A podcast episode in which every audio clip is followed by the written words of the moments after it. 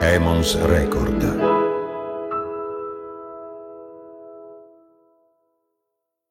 Nelle fotografie di quando è giovane, una cosa che noto è la frequenza con cui Ingeborg Bachmann cambia taglio di capelli.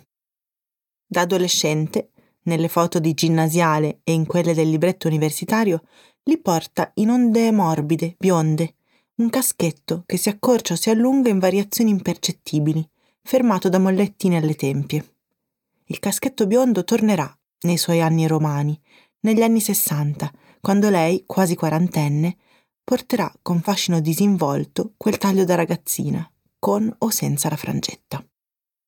Nei primi settanta, quando viene fotografata sempre più elegante, svagata, forse un poco assente, i capelli si allungano e lei è sempre più bionda.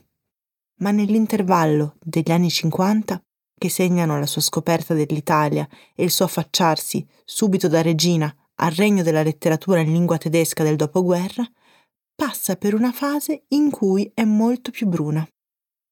Inizialmente sistema le ciocche mosse in un'acconciatura leggera che le scopre il bel viso truccato con un rossetto che nel bianco e nero si indovina rosso. Poi passa a un taglio un po' più estremo, frangetta sgarrupata e ciocche sempre più corte. Chissà se si sarà trattato di un incidente di percorso o di uno di quei tentativi che a volte si fanno di imbruttirsi pur di vedersi diverse. Il fatto è che non posso dire di non capirla. Forse ogni singola ragazza del mondo la capirebbe. Non è facile trovare il taglio di capelli definitivo e forse non è nemmeno augurabile. E poi la tentazione di provare acconciature nuove è sempre così forte. Sarà poi anche un cliché, ma non posso impedirmi di indovinare nelle variazioni frequenti un segno di inquietudine. Le persone inquiete sono scomode, cambiano casa, cambiano amori, cambiano pure taglio di capelli. E di sicuro Inge inquieta lo era. La storia dei suoi capelli e quella dei suoi traslochi, se ce ne fosse bisogno, ne è una prova ulteriore. Anche la storia dei suoi amori, ovviamente. E anche tutte le parole che ci ha lasciato nella sua furibonda ricerca di frasi vere, di parole esatte, di una lingua sua.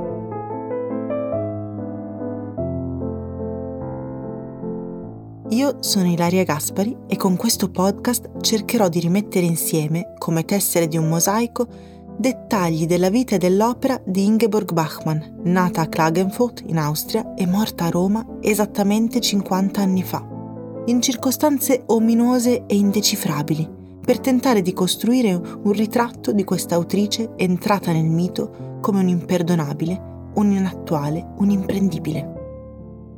Apolide per scelta, innamorata della perfezione della parola, fra poesia e prosa, fra teatro e radio, fra lettere e reportage, ci ha lasciato una voce esatta, precisa, pulita, percorsa di inquietudini che come fiumi carsici emergono e si inabissano e poi tornano ad affiorare. Sono i fiumi che risaliremo insieme nelle sei puntate di questo podcast che si intitola semplicemente Bachmann. Una produzione Emmons Record con il sostegno del Forum Austriaco di Cultura Roma e del Goethe Institut. Puntata 2 A cosa lavora la signorina di notte? Ingeborg Bachmann, all'inizio degli anni 50, porta i capelli corti corti, come Audrey Hepburn in Sabrina, ma in un taglio molto più spartano, quasi monastico, e più scuri nel bianco e nero delle fotografie rispetto al biondo miele che mostrava da ragazzina e che tornerà caldo e luminoso sulla sua testa di donna più matura, in immagini finalmente a colori. Sulla copertina che lo Spiegel le dedica ha una frangetta castana cortissima, una di quelle acconciature che paiono quasi una sfida. Il numero esce in edicola il 17 agosto 1954. Lei nella fotografia porta, su un broncio parecchio intellettuale, un rossetto scuro che le dà allure da diva, all'espressione leggermente nauseata, il che rafforza la sensazione del suo divismo, e uno sguardo quasi duro, intralice quasi duro, però, perché a guardarla bene, quest'immagine che nel cuore di un agosto lontano avrà fissato per una settimana i clienti di tutte le edicole tedesche a guardarla bene, in fondo agli occhi della ragazza castana che non vuole saperne di sorridere, si indovina lo stesso smarrimento segreto che a vari livelli di percettibilità ritrovo in ogni suo ritratto, anche in quelli in cui ride. Mi domando se non si tratti magari di un qualche difetto della vista, miopia, astigmatismo forse. Chi non ci vede bene ha sempre un piccolo tuffo di malinconia in fondo agli occhi, l'aria un poco sperduta, ma è un accidente, è perché spesso si perde davvero. Forse, invece, questa malinconia la intuisco solo per via della consuetudine che ho alla sua voce, alla sua storia. Forse mi influenzano le pagine sue che ho letto. E in fondo poco importa. Per chi scrive, ogni parola traduce uno sguardo, un modo speciale, forse difettoso rispetto a un modello ottico perfetto, ma interessante proprio nella divergenza, di vedere le cose. E questo vale particolarmente per un'autrice come lei, per la sua peculiarità, evidentissima fin dalle prime poesie, di mescolare il concreto con l'astratto, quello che vede, quello che sente, quello che si trova a portata di occhi, a portata di mano, che è immediato e presente, con uno scavo rigoroso, una ricerca di verità invisibili, come ebbe a scrivere con intuizione felice il critico Günther Blöcher, che già nella sua prima raccolta poetica aveva rilevato la peculiare attitudine di Bachmann a dare figura all'astratto. Con quella silloge, apparsa nel 1953, del resto Ingeborg aveva attratto parecchia attenzione fra i letterati di lingua tedesca. La copertina dello Spiegel fu un onore conseguente. Ma vediamo come ci si arriva a quella silloge e a quella copertina. Nel 1953 Inge aveva 27 anni ed era fresca di laurea. Il suo maestro, Viktor Kraft, filosofo e teorico della scienza, era stato membro del Circolo di Vienna. Soggetto della sua tesi, piuttosto critica, circostanziata e precisa, era il pensiero di Martin Heidegger, cui non perdonò mai i trascorsi nazisti, che pure il mondo accademico tentò nel tempo di condonargli. Ma questo esula dalla tesi che correttamente giocava la sua partita tutta sul piano del pensiero. Nel 1953 ha iniziato da poco a scrivere anche per gli altri e non solo per se stessa come faceva da bambina. Ma la sua vena poetica è fertile, tanto che si stupisce sulle prime dell'accoglienza che riceve all'interno del gruppo 47. Il gruppo 47 è un fenomeno particolarmente interessante nel mondo letterario di lingua tedesca del secondo dopoguerra. Fondato, come si evince dal nome, nel 1947 da Alfred Anders e Hans Werner Richter, è un'associazione di giovani scrittori che si riuniscono due volte l'anno. Un circolo di lettura autocritica in cui ognuno porta le proprie opere ancora inedite.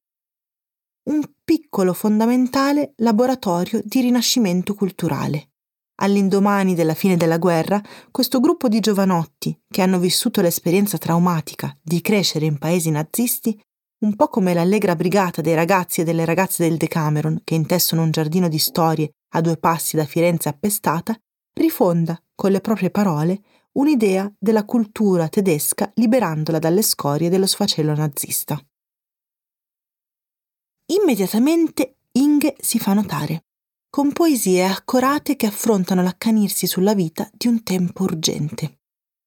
I giovani giudici del premio del gruppo decretano che le poesie lette da Inge al circolo sono le migliori liriche in lingua tedesca della loro generazione, almeno per quell'anno, il 1953, e le assegnano l'onorificenza.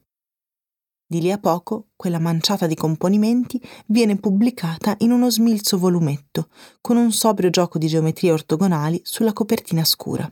Il titolo è Die gestundete Zeit, ovvero il tempo dilazionato. Il tempo dilazionato è quello che si dilata nell'impossibilità tentatrice della procrastinazione, nella difficoltà crudele di abitare il presente e nella raccolta si scompone in una serie incalzante di avverbi temporali. Tutto è già oppure non più in questa compulsiva stenografia del tempo. reso tangibile e sensuale nell'immagine degli oggetti che lo raccontano. Per ogni cosa o è troppo presto oppure già tardi, come ha notato il filosofo Aldo Giorgio Gargani, studioso di Wittgenstein, la cui analisi del linguaggio ebbe un influsso fondamentale sulla poetica della giovane Bachmann, la quale, del resto, coerente con la sua formazione da filosofa, ebbe a dichiarare all'epoca del suo esordio non credo che in nessuna produzione letteraria si pensi tanto quanto nello scrivere poesie. Insomma, una giostra di avverbi che inseguono l'impellenza del dovere, il rintocco della scadenza, spada di Damocle esistenziale alla cui minacciosa incombenza sottrarsi è impossibile. E così cresce e cresce un senso sempre più forte di impotenza di fronte al premere ostinato della vita. Come nella poesia intitolata Cadi, cuore, e cosa testimonia il tuo cuore? Tra ieri e domani oscilla, silenzioso e strano, e ciò che batte è già la sua caduta dal tempo. Per il curatore Alfred Anders, la raccolta è l'inizio del cammino di una forza poetica che sorge discreta e insieme inconfondibile. E la stampa non tarda ad accorgersene. Ecco quindi la copertina dello Spiegel. E in copertina la fotografia di una bella ragazza scintillante nella modestia di chi scrive ancora da non molto tempo, come compendiò lo scrittore Wolfgang Weyrauch, anche lui membro del gruppo 47 e vent'anni più vecchio di lei, con uno sbilanciarsi di tenerezza dovuto forse alla differenza d'età che non gli impedisce però di avere ragione. Il lungo e bellissimo articolo sullo Spiegel, invece, è firmato da Klaus Wagner. Wagner sviluppa la storia di copertina e compone un ritratto incantevole e accurato, intessuto di citazioni di poesie scritte da Inge nel suo primo periodo italiano, i mesi passati a Ischia nel 1953, prima di traslocare a Roma, e conferma ancora l'esattezza della descrizione di Weirauch. Si apre con una scena che sembra un sogno oppure forse un film. Trucco disfatto degno di un'Anna Magnani. Gesti di furia che chiaramente non ha bisogno di prendere in prestito dalla sua grande connazionale, una giovane romana bruna investe due carabinieri con un torrente selvaggio di parole. Una piccola folla di passanti si ferma a godersi l'inaspettato spettacolo gratuito lungo il tragitto per il lavoro, applaudendo e incitando.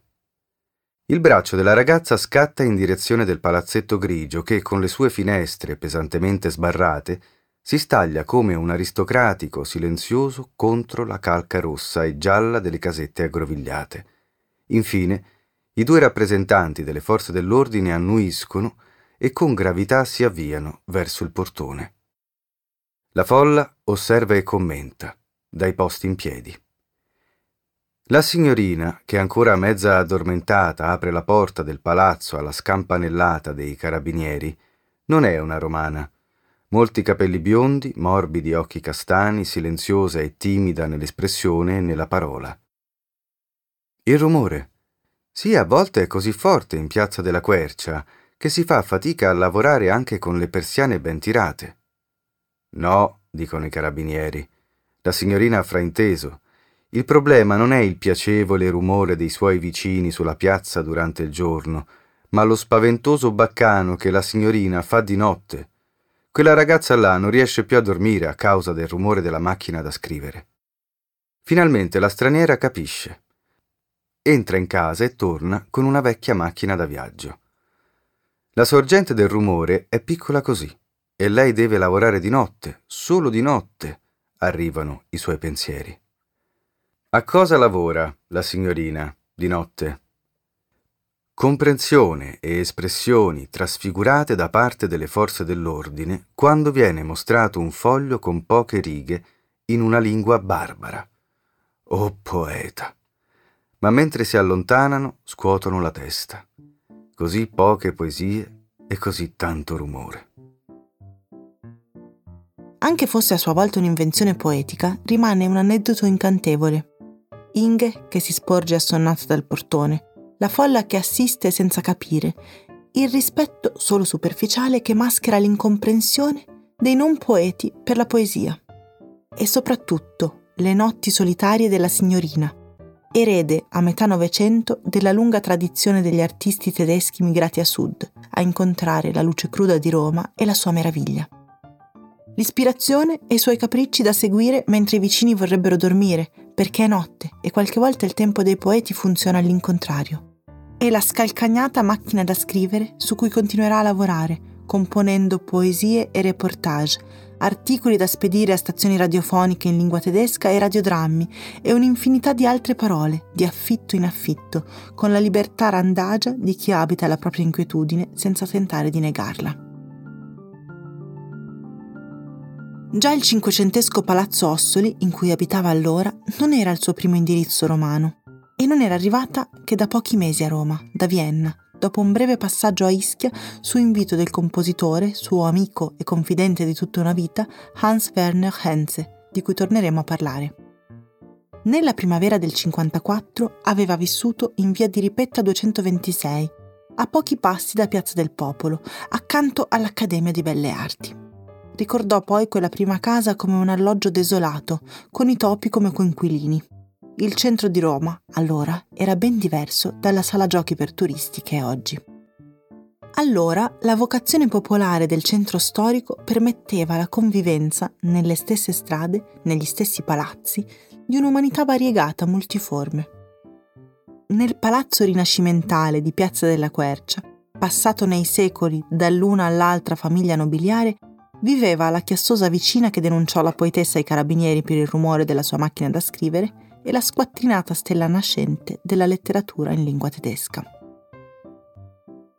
Oggi la piazza ha perso la storica quercia, che poi a dirla tutta era un leccio. Abbattuto, l'albero è stato sostituito da un altro leccio solo pochi anni fa. Nei palazzi, nelle vie del centro, la vocazione popolare si è persa così come la commistione e la varietà di censi, mestieri, usi. Il nostro tempo vive nell'illusione che le classi sociali non esistano più. Ma il centro oggi è il luogo in cui vivono i ricchi e in cui altri ricchi affittano appartamenti o stanze ai turisti stranieri a prezzi che di certo una Inge di oggi non si potrebbe permettere, nemmeno impegnando la sua pestifera macchina da scrivere. Chissà come sarebbe rincontrarla oggi per queste strade lo chiedo a un'altra scrittrice, Rosella Postorino, regina di nascita ma a Roma da oltre vent'anni e a sua volta innamorata delle parole di Bachmann. Non ho mai immaginato un mio incontro con Ingeborg Bachmann perché non, tendo a non immaginare il mio incontro con gli scrittori. Ogni volta che ho incontrato uno scrittore o una scrittrice che avevo venerato, che avevo iniziato a leggere da, da giovanissima, che poi mi è capitato per questioni di lavoro di poter incontrare, non sono mai riuscita a dire nulla di intelligente, ero completamente sopraffatta dalla, dall'emozione, dal senso anche proprio di soggezione. Quindi no, non vorrei rovinare, non vorrei rovinare questo incontro con Ingeborg Bachmann, non vorrei risultarle indifferente, non vorrei risultarle eh, così meno interessante di quanto ovviamente aspirerei ad essere per lei. L'unica cosa che vorrei fare, che non ho fatto perché non ho mai trovato nessuno che volesse venire con me, ma forse un giorno ci andrò da sola, è andare a fare visita alla sua tomba a Klagenfurt. Sono stata ovviamente all'Ungargast, alla Beatrix Gast a Vienna per renderle proprio omaggio viaggio, però non, non sono mai stata sulla sua tomba e invece è una cosa che per me è molto importante fare, l'ho fatta con eh, gli scrittori, le scrittrici della mia vita. Però ecco, diciamo che eh, preferisco in realtà che l'incontro con, con, gli scrittori sia un incontro che ha a che fare proprio con, con, con le loro parole, con, loro, con, il loro immaginario, con il loro inconscio, con le loro ossessioni, con il cui sono riusciti a trasformare un evidente, diciamo, disagio personale esistenziale in qualcosa che prende una forma assolutamente nuova e che eh, fa fare un passo avanti alla letteratura, alla storia della letteratura. C'è questa frase meravigliosa che lì Io uh, di Malina dice nel romanzo, che è sostanzialmente la frase della mia vita, le dice io sono assicurata in una frase e nient'altro, il mondo non ha un'assicurazione per me. Com'è avvenuto questo incontro, le chiedo ancora?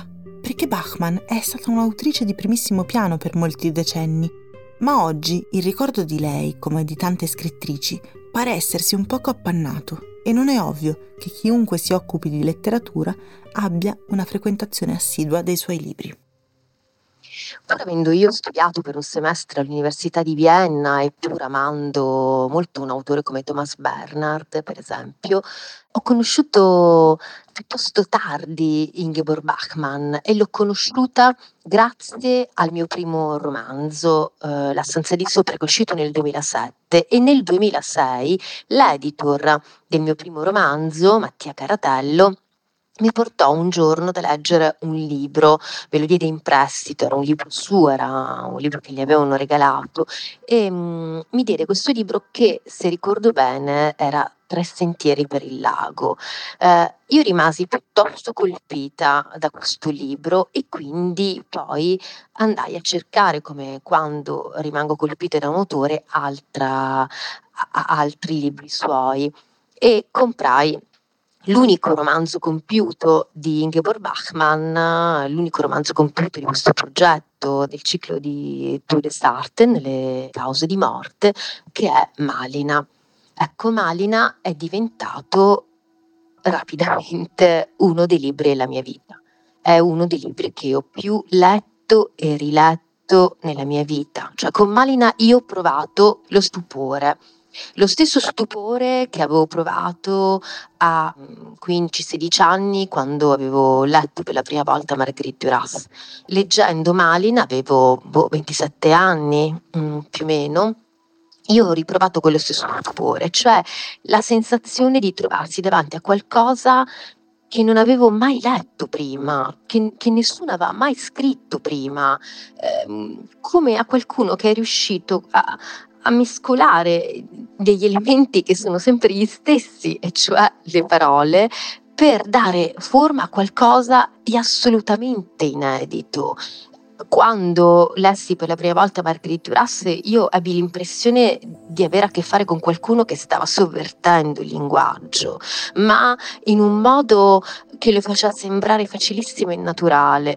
E questo mi è capitato un po' anche con Ingeborg Bachmann, benché siano due prose molto lontane ma ho avuto proprio la sensazione di questo stupore, di questo mistero di questa lingua anche impenetrabile.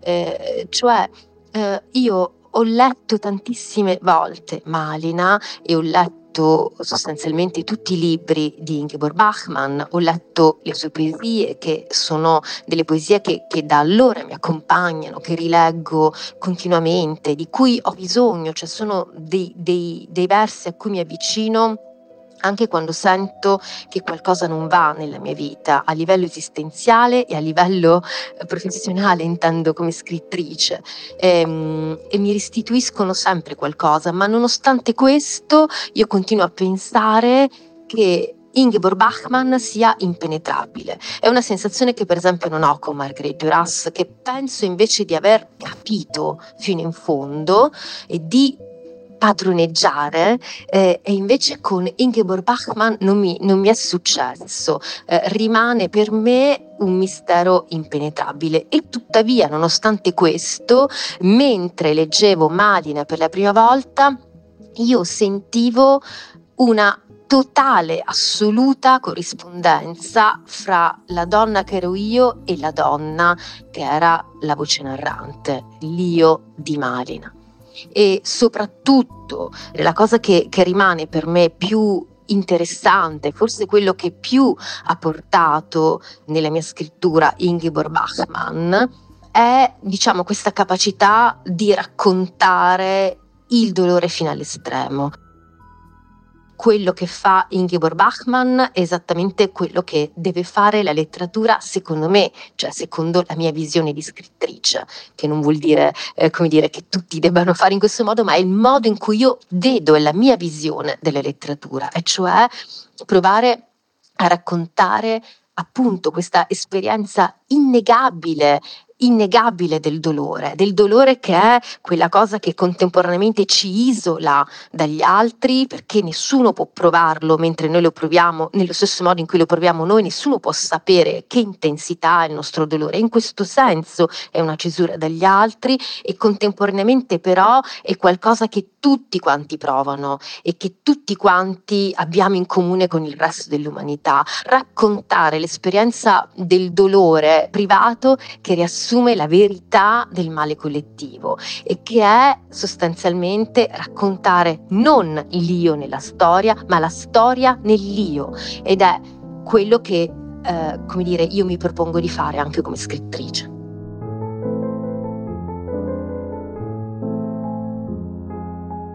Avete ascoltato Bachmann, un podcast prodotto da Emons Record con il sostegno del Forum Austriaco di Cultura Roma e del Goethe Institut. Io sono Ilaria Gaspari. A presto. Regia Paolo Girella. Studio di registrazione 24 gradi Recording Studio, Roma. Fonico Giovanni Montefusco. Montaggio e sound design Luciano Zirilli. Supervisione editoriale Paolo Girella e Maria Saracino. Musiche di Maria Scivoletto. Si ringraziano Rosella Postorino per il contributo e Antonella Civale e Piero Bardasci per le letture.